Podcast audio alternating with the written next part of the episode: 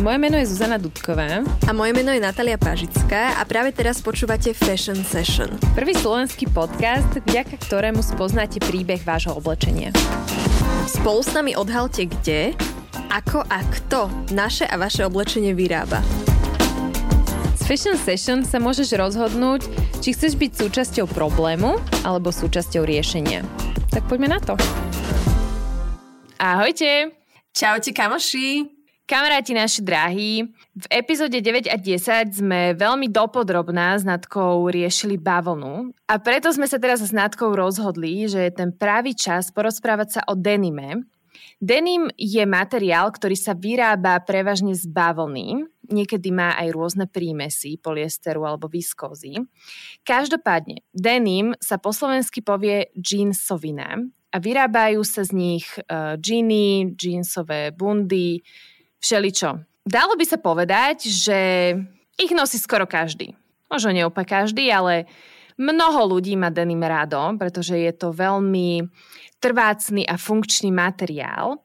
A môžeme povedať, že mnoho ľudí ho má v šatníku. Čo si ale možno na prvú neuvedomujeme, je, aký je jeho vplyv na ľudí a na životné prostredie. A o tom bude dnešná epizóda. Ako už Zuzka načrtla, tak ja to iba roklepnem. Nosia naozaj jeansy alebo denim ako taký, nosia milionári, obyčajní ľudia, celebrity, učitelia, školáci, čiže naozaj, že spektrum rôznych socioekonomických skupín nosíme ho všetci. A opäť je to téma, o ktorej by sme vedeli nahrať minimálne dve samostatné epizódy, no sa nám tú hlavnú jeansovú esenciu podarí zachytiť práve v tejto jednej. Jedna samostatná epizóda by mohla byť napríklad aj o tom, aké množstvo chemikálií sa na ich výrobu využíva a s tým súvisiace naše modré nohy, keď vonku prší. Ale o tom si ešte dneska niečo povieme. Zuzi, tebe sa to niekedy reálne stalo? Áno. E, ešte predtým, ako som vedela o udržateľnosti, tak e, sa mi to niekedy stávalo a priznám sa, že som vždy bola z toho inak prekvapená že prečo mám také modré nohy. Najskôr som si myslela, že som chorá, potom mi došlo, že, že to je z. Ty si si myslela, že máš modré nohy z toho, že si chorá. Tak neviem, čo ťa napadne, keď, že, nevyzerá to zase živo úplne, keď sa pozrieš na tie nohy, keď sú také modré. Alebo vieš. nemyslela si si, že máš modrú krv? je ako šlachta, hej. to, to si myslím teraz. tak najbližšie, keď bude pršať, nám o tom porozprávaš viac. Uh, hej, hej. Čo je zaujímavé na tomto sektore denimovom, lebo naozaj to, že sektor medzi odevným, tak ešte máme samostatný sektor medzi ním, ten denimový, lebo je naozaj obrovský, má hodnotu približne 55 miliard eur. Napriek jeho veľkej environmentálnej a sociálnej stope a cene, dopyt po týchto denimových alebo jeansových produktoch naozaj stále exponenciálne každým rokom rastie. Celosvetovo za rok vyrobíme, podržte klobúk, 5 miliard jeansov. 5 miliard. Druhá strana mince, čiže tá pozitívna, je, že už v roku 2019 vyhľadávanie pojmu udržateľné rifle zrástlo o 193% a stalo sa jedným z troch najčastejších kľúčových slov pri vyhľadávaní udržateľnej módy. To je fajn. Takže uh, troška si v tomto podcaste naťukneme uh, aj tú zmenu, ktorá sa pomaly, ale isto v tomto jeansovom sektore deje. Poďme na to. Dajme si krátky prierez históriou, ako to už raz máme so Zuzkou radi, aby sme všetci boli na jednej vlne a pochopili aj sociálny a historický kontext jeansoviny. Jeansovina je bez pochyby jednou z najikonickejších tkanín. Ak nie je vôbec tou najikonickejšou tkaninou, aká kedy bola vyrobená. S jeansovinou pracoval snať každý známy dizajner na svete a využívala sa aj vo všetkých vrstvách spoločnosti, od poličnej módy až po od couture. Jeansovina sa však pôvodne preslávila kvôli niečomu inému, nie kvôli svojmu vzhľadu. Jeansovina bola navrhnutá tak, aby vydržala a bola navrhnutá hlavne na priemyselné účely a pôvodne bola vyrábaná vo francúzskom meste Nims.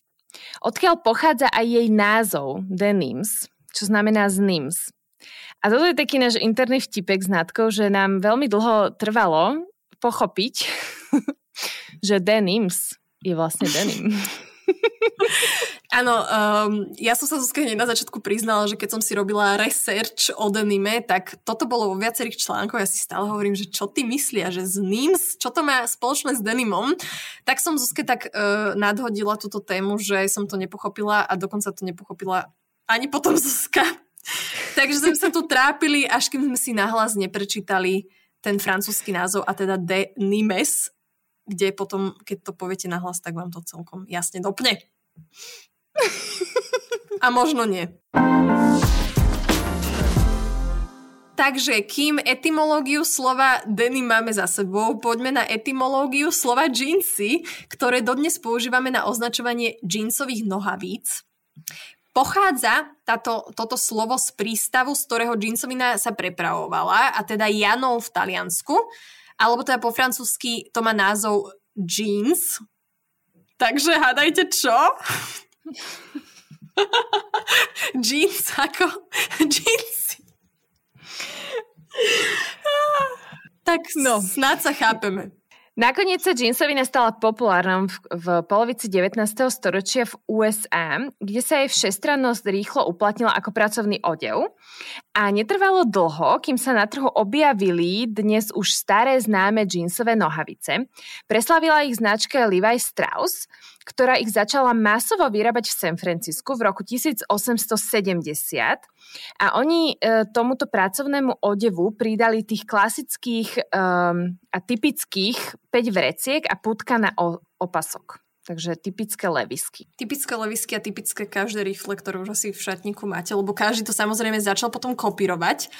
No ale čo je zaujímavé, že prví teoretici moldy diskutovali o pohybe trendov. Ono sa to aj volá tá teória, že trickle-down theory, čo znamená, že sa to vlastne kotula z hora nadol, čiže väčšinou tie trendy prichádzali od tej šlachty, od tých bohatých ľudí a tí v tých nižších vrstvách si to prispôsobovali. Pri jeansoch to bolo ale opačne a teda tam bola teória, že trickle up a teda, že to šlo z dola nahor, teda z tých chudobných kruhoch kruhov sa to dostalo až hore k tým bohatým vrstvám a teda naozaj jeansy môžeme nájsť naprieč, naprieč všetkými vrstvami a má ich rád naozaj človek stojí jedno z aké vrstvy. No a čo je ešte paradoxné, alebo dá sa povedať, že aj tragické, že na začiatku jeansy alebo jeansovina úzko súvisela so začiatkami hnutia za práva pracujúcich. No a dnes, alebo teda koncom 20. storočia sa práve jeansovina stala tou hnacou silou práve pre porušovanie práv pracujúcich. Ale k tomu sa ešte dostaneme. V 50. rokoch 20. storočia džíny nosili ľudia ako James Dean alebo Marilyn Monroe. Predstavovali mladosť, slobodu a taký sex appeal a bolo to každodenné oblečenie umelcov, básnikov, tulákov a rebelov. Neskôr v rámci pop culture v 60. a 70. rokoch sa stali ozdobou. Jeansovina sa rozšírila e, neskôr aj do punkového hnutia koncom 70. rokov. Vtedy sa nosili, nosili pokryté čiernou farbou a špendlikmi a rôznymi zicherkami a dokonca sa aj dosť veľa ľudí v tej dobe naozaj naučilo šiť, len aby si mohli premeniť svoje staré zvonové nohavice na super skinnies. A v 80. rokoch minulého storočia sa nosili odfarbené a so strapcami a s rôznymi bodkami. No a u nás za komunizmu, a teda nielen u nás, sa nosenie džínov považovalo za rebeliu. Ale dnes sa dá povedať, že sú mainstreamom a ich väčšinou neutrálna farba sa hodí skoro ku všetkému. A dokonca sa rifle v poslednom období stali uh, aj súčasťou business casual.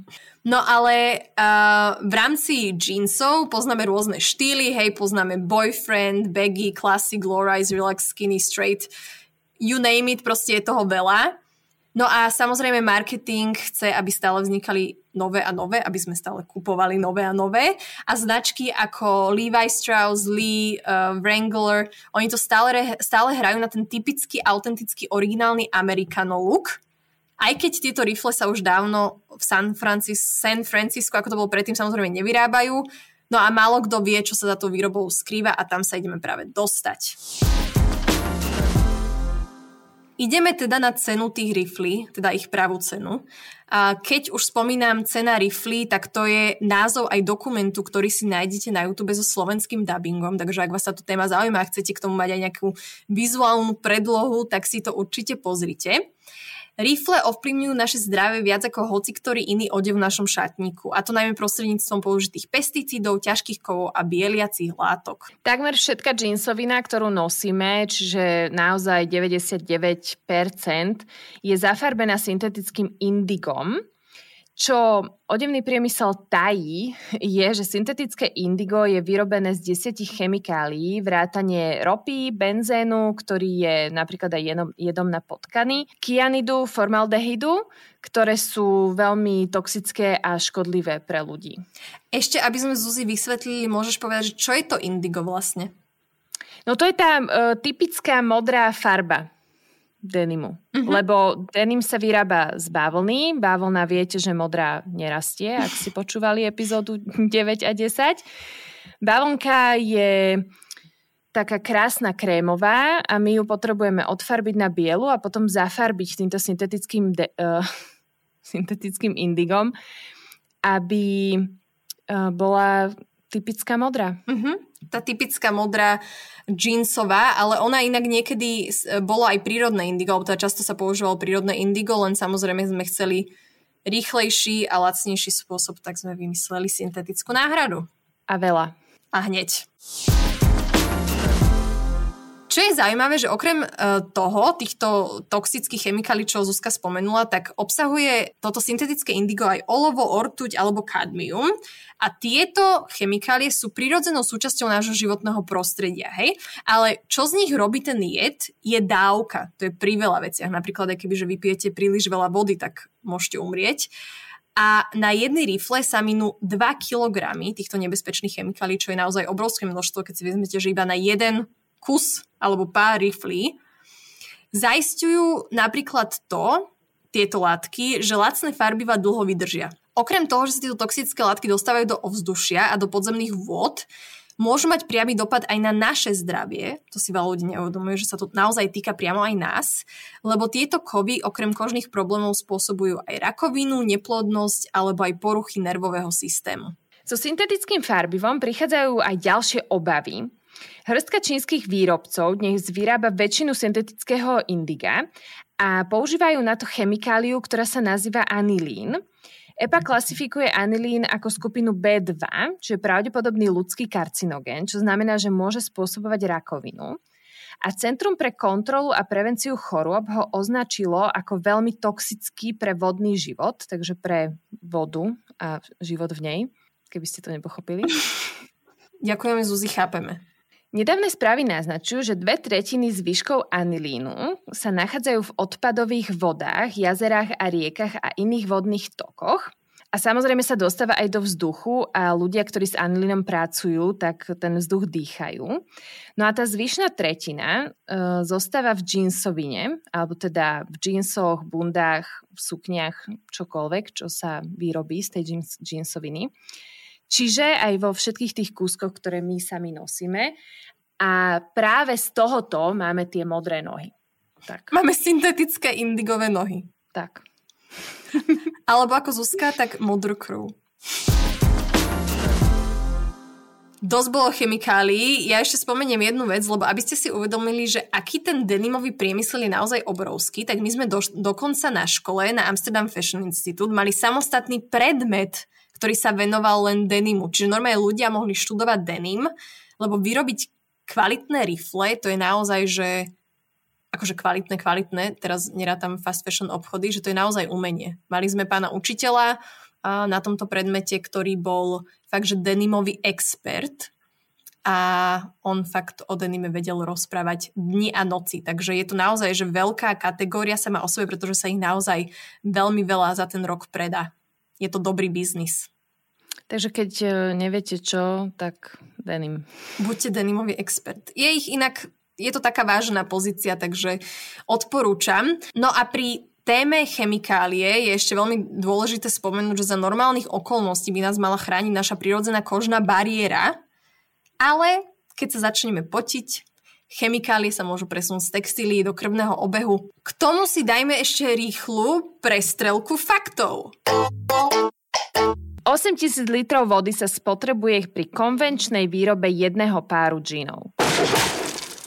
Uhlíková stopa jedných konvenčných džínsov sú 2 kg oxidu uhličitého. Príklad.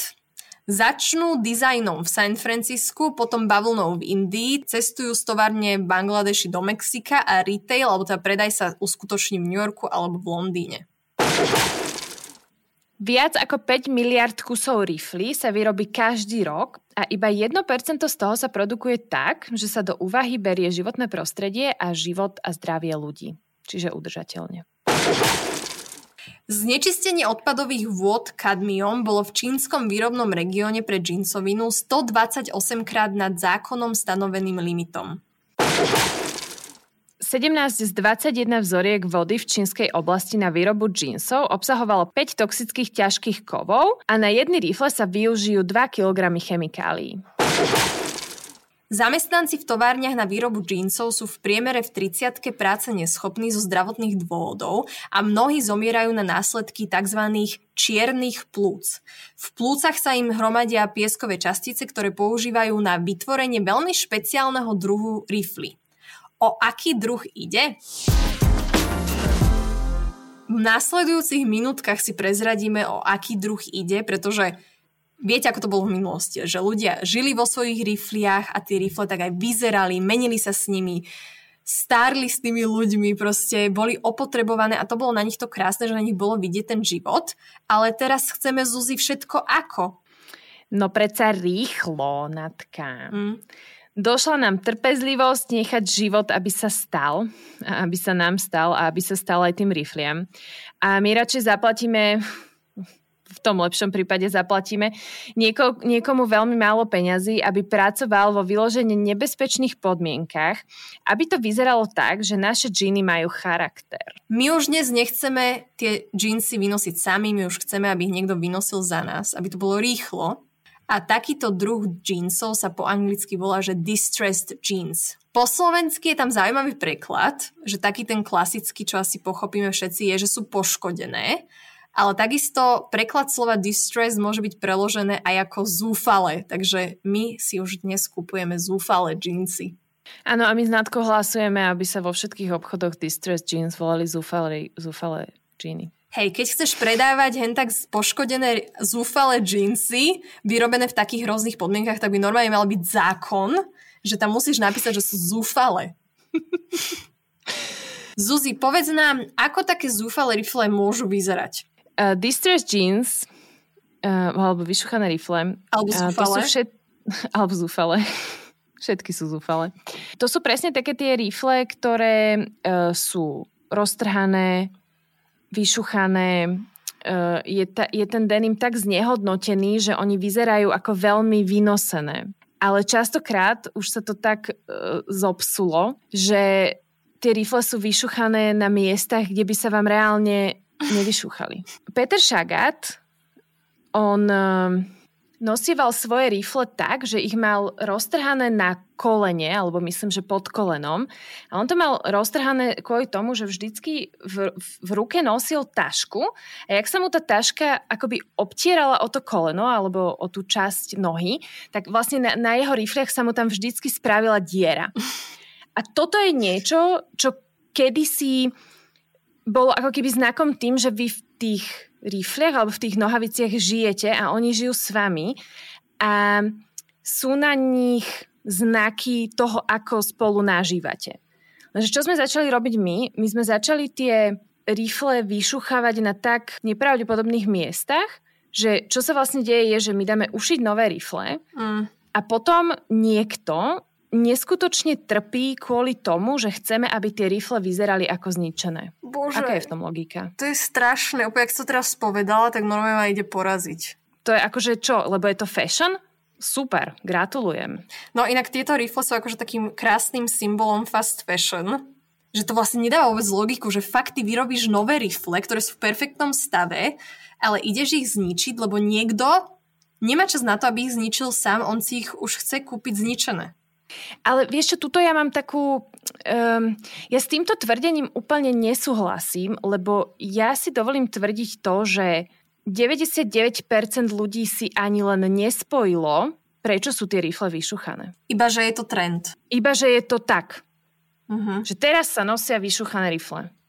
Uh-huh. Že to není podľa mňa o našom, za, o našom nezáujme vyšuchať tie rifle. Podľa mňa my sa ani len nedostaneme o ten level nižšie, že tie, vyšu, tie nové vyšuchané rifle majú znamenať niečo také, že tie rifle s tebou žijú. Ale vieš, kvôli čomu to je? Lebo my už dneska nepoznáme ľudí, ktorí tie rifle tak vynosili, že by boli vyšuchané. Čiže nema, nevidíme to okolo seba, že sa to s tými riflami môže stať, lebo keď niekoho vidíš s vyšuchanými riflami, tak to sú pre teba vyšuchané rifle. Ale vieš, čo je zaujímavé? Že my už, že to je taký paradox ľudský, že ty keď máš tak dlho rifle, že sa ti vyšuchajú, tak ich chceš vyhodiť uh-huh. a niekto druhý si kúpi nové zničené rifle. Hej, ale ešte paradox ďalší, že keď my si sami vyšucháme tie rifle, tak sa ti to nikdy nepáči tak, ako keď to niekto vyšuchal pre teba. Lebo to vyšuchanie je trochu iné, vieš? Hej, hej, hej. Lebo tebe sa to prirodzene vyšucha na úplne iných miestach, ako to tí ľudia v Bangladeši šúchajú. Tam sa to šúcha. No. V Bangladeši sa to proste šúcha inak ako na Slovensku, no, čo ti poviem iný kraj, iný mrav. Iné, iné šúchanie. no dobre, kamoši, ideme z tejto úvahy troška do iných úvah. Do praktických. Nátka, poď nám porozprávať o pieskovaní. No, ideme si teda povedať, už sme si vysvetlili, myslím si, že dosť do hĺbky, že čo tie zúfalé rifle vlastne sú. No a poďme si teda vysvetliť spôsob, akým ich do tohto zúfalého stavu tí pracovníci odevní dostávajú. Takže zo všetkých metód vyvinutých na znehodnotenie alebo takéto zničenie tých riflí alebo džínsov patrí pieskovanie. Medzi tie najškodlivejšie a životu najnebezpečnejšie techniky. Čiže bavíme sa o pieskovaní. Táto metóda, ako som už spomenula, sa používa na dosiahnutie toho obnoseného vzhľadu, pričom sa spolieha na abrazívne materiály, ako napríklad pieskové častice, ktoré sa na tú nepoškodenú džínsovinu triskujú strojom. Tí pracovníci, ktorí sú zvyčajne vystavení a zároveň aj nechránení týmto procesom, zjemňujú a zosvetľujú tie charakteristické tmavé indigové e, farby na tých džínsoch a tie džinsy potom vyzerajú teda, ako by boli paradoxne milované, nosené a miliónkrát vyprané, čo teda nie sú, ale majú tak vyzerať. Čo je zaujímavé, je, že táto technika sa používa už viac ako 60 rokov a je naozaj bežnou praxou pri výrobe džínsov. A šokujúce je, že si e, vyžiadala a stále si žiada mnoho ľudských obetí, pretože priamo súvisí so smrteľným ochorením dýchacích ciest, ktoré je spôsobené vdychovaním drobných častíc oxidu kremičitého. Tieto častice sú voľným okom neviditeľné ale postupne zmenšujú kapacitu plúc, spôsobujú dýchavičnosť a môžu uh, pôsobiť zaťažujúco na srdce. V tých faktoch predtým sme si už vlastne spomenuli, že ten priemerný vek toho pracujúceho, kedy sa stane pracou neschopný, je 30. 30, no. Lebo... To je, že stredovek. No, lebo zomierajú na následky tzv. tých čiernych plúc, kedy sa im tie čiastočky toho piesk, piesku dostávajú do tých plúc. Je to, je to hrozné. Pôvodne sa totiž to pieskovanie ani nepoužívalo v odevnom priemysle, ale v banictve a kvôli týmto nežiaducím účinkom bolo zakázané Európskym hospodárskym spoločenstvom v roku 1966. 6. 6. 6. 6. 6. Zákaz v Turecku, kde Turecko je jeden z najväčších producentov džínsov, tak tam ten zákaz prišiel do platnosti až v roku 2009, čiže dovtedy sa tam pieskovalo hlava nehlava. No ale pieskovanie stalo samozrejme legálne a praktizuje sa v mnohých ďalších iných krajinách. A v podstate záleží na samotných značkách a ich zodpovednosti, aby zabezpečili, že táto škodlivá technika sa v ich reťazci nebude používať. Na to už vidíte, keďže je to lacné a rýchle, tak veľa značiek to stále samozrejme preferuje. No a nejde samozrejme len o fast fashion značky ako vždy, ale ide aj luxusné značky, ktoré sú pravidelne prichytené pri porušovaní pravidel, a teda ľudských aj environmentálnych nejakých uh, práv. No a mimo pieskovania sa stále používajú aj ďalšie metódy v továrniach na džínsy, ktoré takisto nemožno vôbec považovať za nejaké ekologické alebo sociálne zodpovedné. Ursula de Castro, ktorá je spoluzakladateľkou Fashion Revolution, v roku 2008 navštívila jednu z takýchto tovární na Sri Lanke. V tejto továrni sa vyrábali aj tieto distressed rifle, alebo vyšuchané, alebo zúfale rifle. A táto tovareň mala dokonca zlatý štandard, čo znamená, že by mala byť ehm, najlepšia v tom zabezpečení bezpečnosti pre zamestnancov. No a asi aj vďaka tomu zlatému štandardu v tejto továrni vyrábali tie najväčšie denimové značky na svete. Lenže atmosféra v tejto továrni, aj keď ehm, to bola továren so zlatým štandardom bola úplne neznesiteľná. Bol tam zavratný zápach, neidentifikovateľných rôznych chemických výparov, 98% na vlhkosť a ten prach s džínou a ľudský pot, ktorí prenikali úplne všetko. A hoci Orsola hovorí, že oni ako návštevníci na prehliadke tejto továrni, ktorá teda zahrňala niekoľko odborníkov z odevného priemyslu, mali k dispozícii rúška alebo maš- masky, Orsola si všimla, že nikto z robotníkov tie masky nemal a ona, aj keď tú masku na sebe mala, tak ju začalo hrdlo svrbieť do 20 minút z tých eh, z toho prachu, z tých džínov. Ja ešte ostanem pri Orsole de Castro, lebo ona napísala takú veľmi peknú knižku, ktorú som prednávnom čítala a volá sa, že Loved Clothes Last, a teda, že milované oblečenie, voľný preklad slovenský vám vydrží dlho. A ona spomenula v tejto knižke taký veľmi vtipný príbeh uh, z lietadla.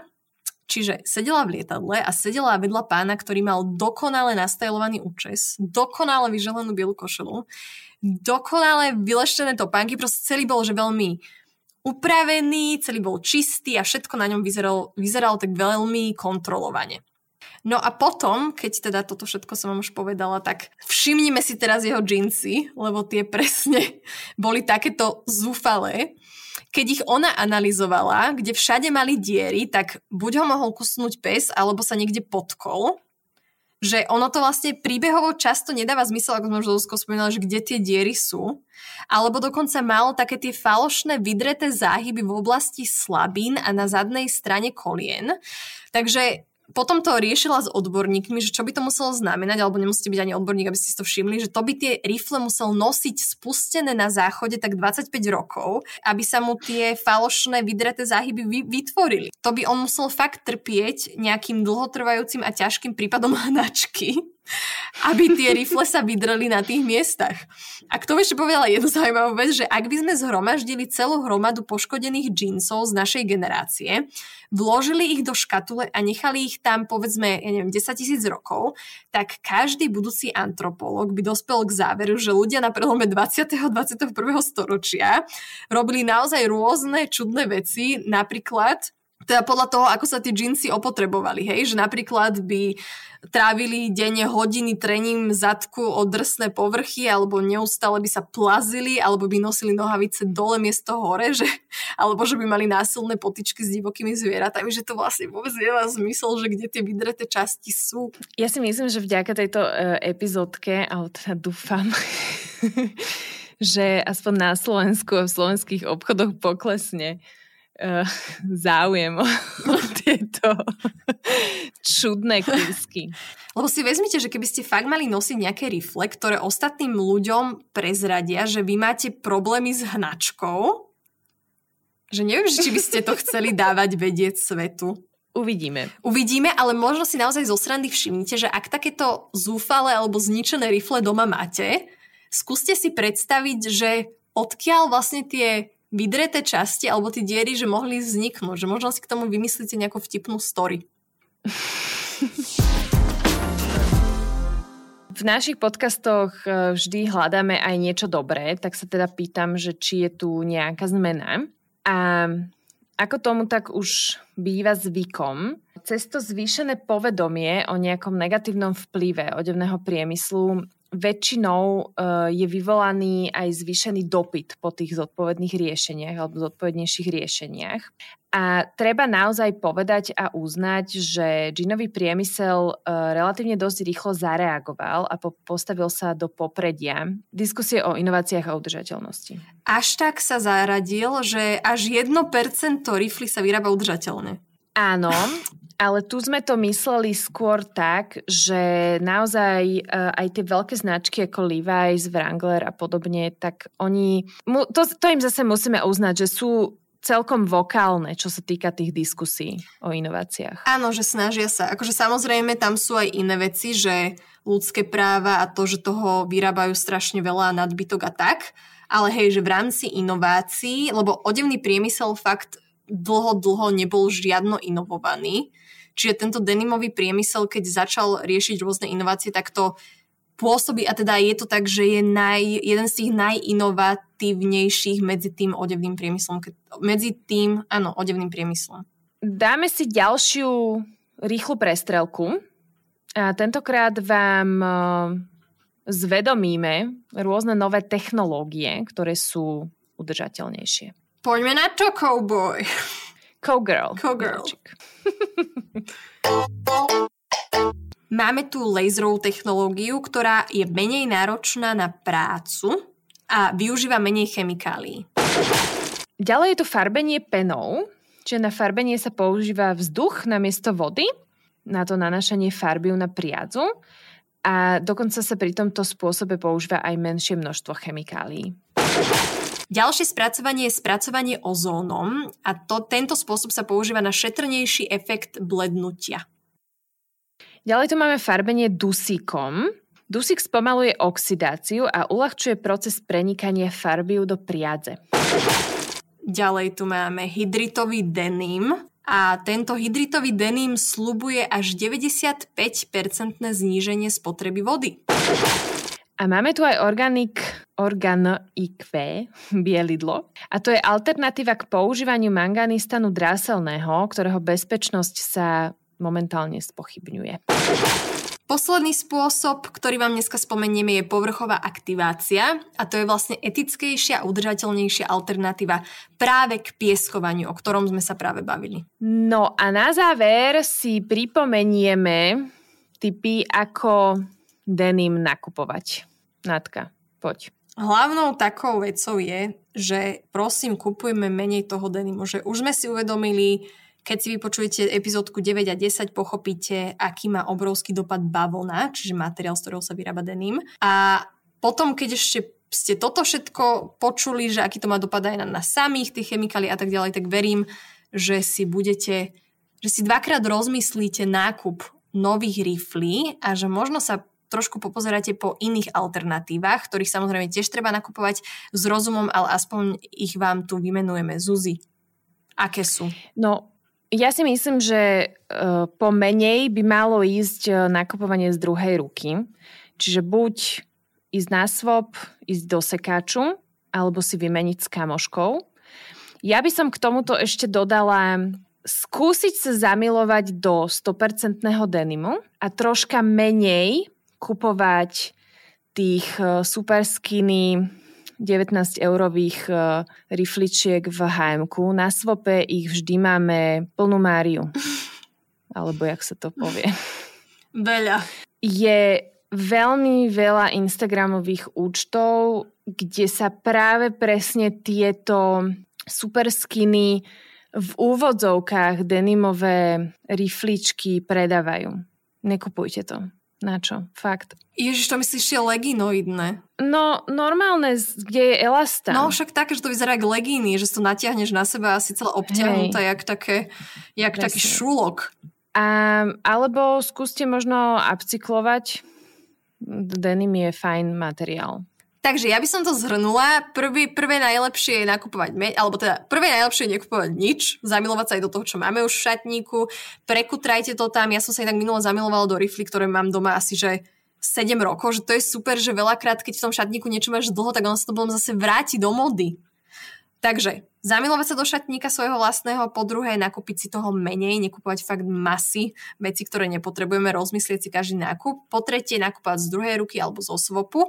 A ešte štvrtý typ, ktorý tu nebol spomenutý, je Dneska existuje naozaj veľmi veľa značiek, ktoré sa tým, že denim je obrovský problém, tak samozrejme k tomu hneď vzniká aj tá protivlna a teda vznikajú udržateľné značky, ktoré vyrábajú denim, rifle a celkovo džínsové bundy, sukne o mnoho udržateľnejším spôsobom a takými lídrami sú hlavne napríklad značka Mad Jeans z Holandska alebo nemecká značka Armed Angels a obidve tieto značky rifly nájdete v Etik butiku v Bratislave alebo aj v Prahe a ja osobne mám Mad Jeansky a mám, mám ich na sebe, aj včera som ich mala na sebe, aj zajtra ich budem mať na sebe, ich nosím stále a mám, milujem ich a sú to rifle, do ktorých raz investujete a môžete nosiť do haleluja. A čo je podľa mňa zaujímavé, že uh, takéto udržateľné rifle v porovnaní napríklad s leviskami majú úplne rovnakú cenu. Inak. Však? Uh-huh. Ak možno nie aj o troška lacnejšie. Hej, lebo takéto rifle stojí okolo 120 eur, ale platíte tam naozaj za to, že boli vyrobené udržateľným spôsobom, častokrát obsahujú recyklované uh, materiály a sú vyrobené v etických podmienkach. Kamaráti, ďakujeme, že ste si dnes opäť vypočuli podcast Fashion Session. Vezmite si to, čo sa vám páčilo a ostatné nechajte tak. Pre ďalší nával inšpirácie sledujte naše sociálne médiá. Mňa nájdete ako Zavinaš Natalia Pažická a Zuzku. Na platforme udržateľnosti alebo ako Zuzana D. Do skorého počutia, kamoši. Čaute.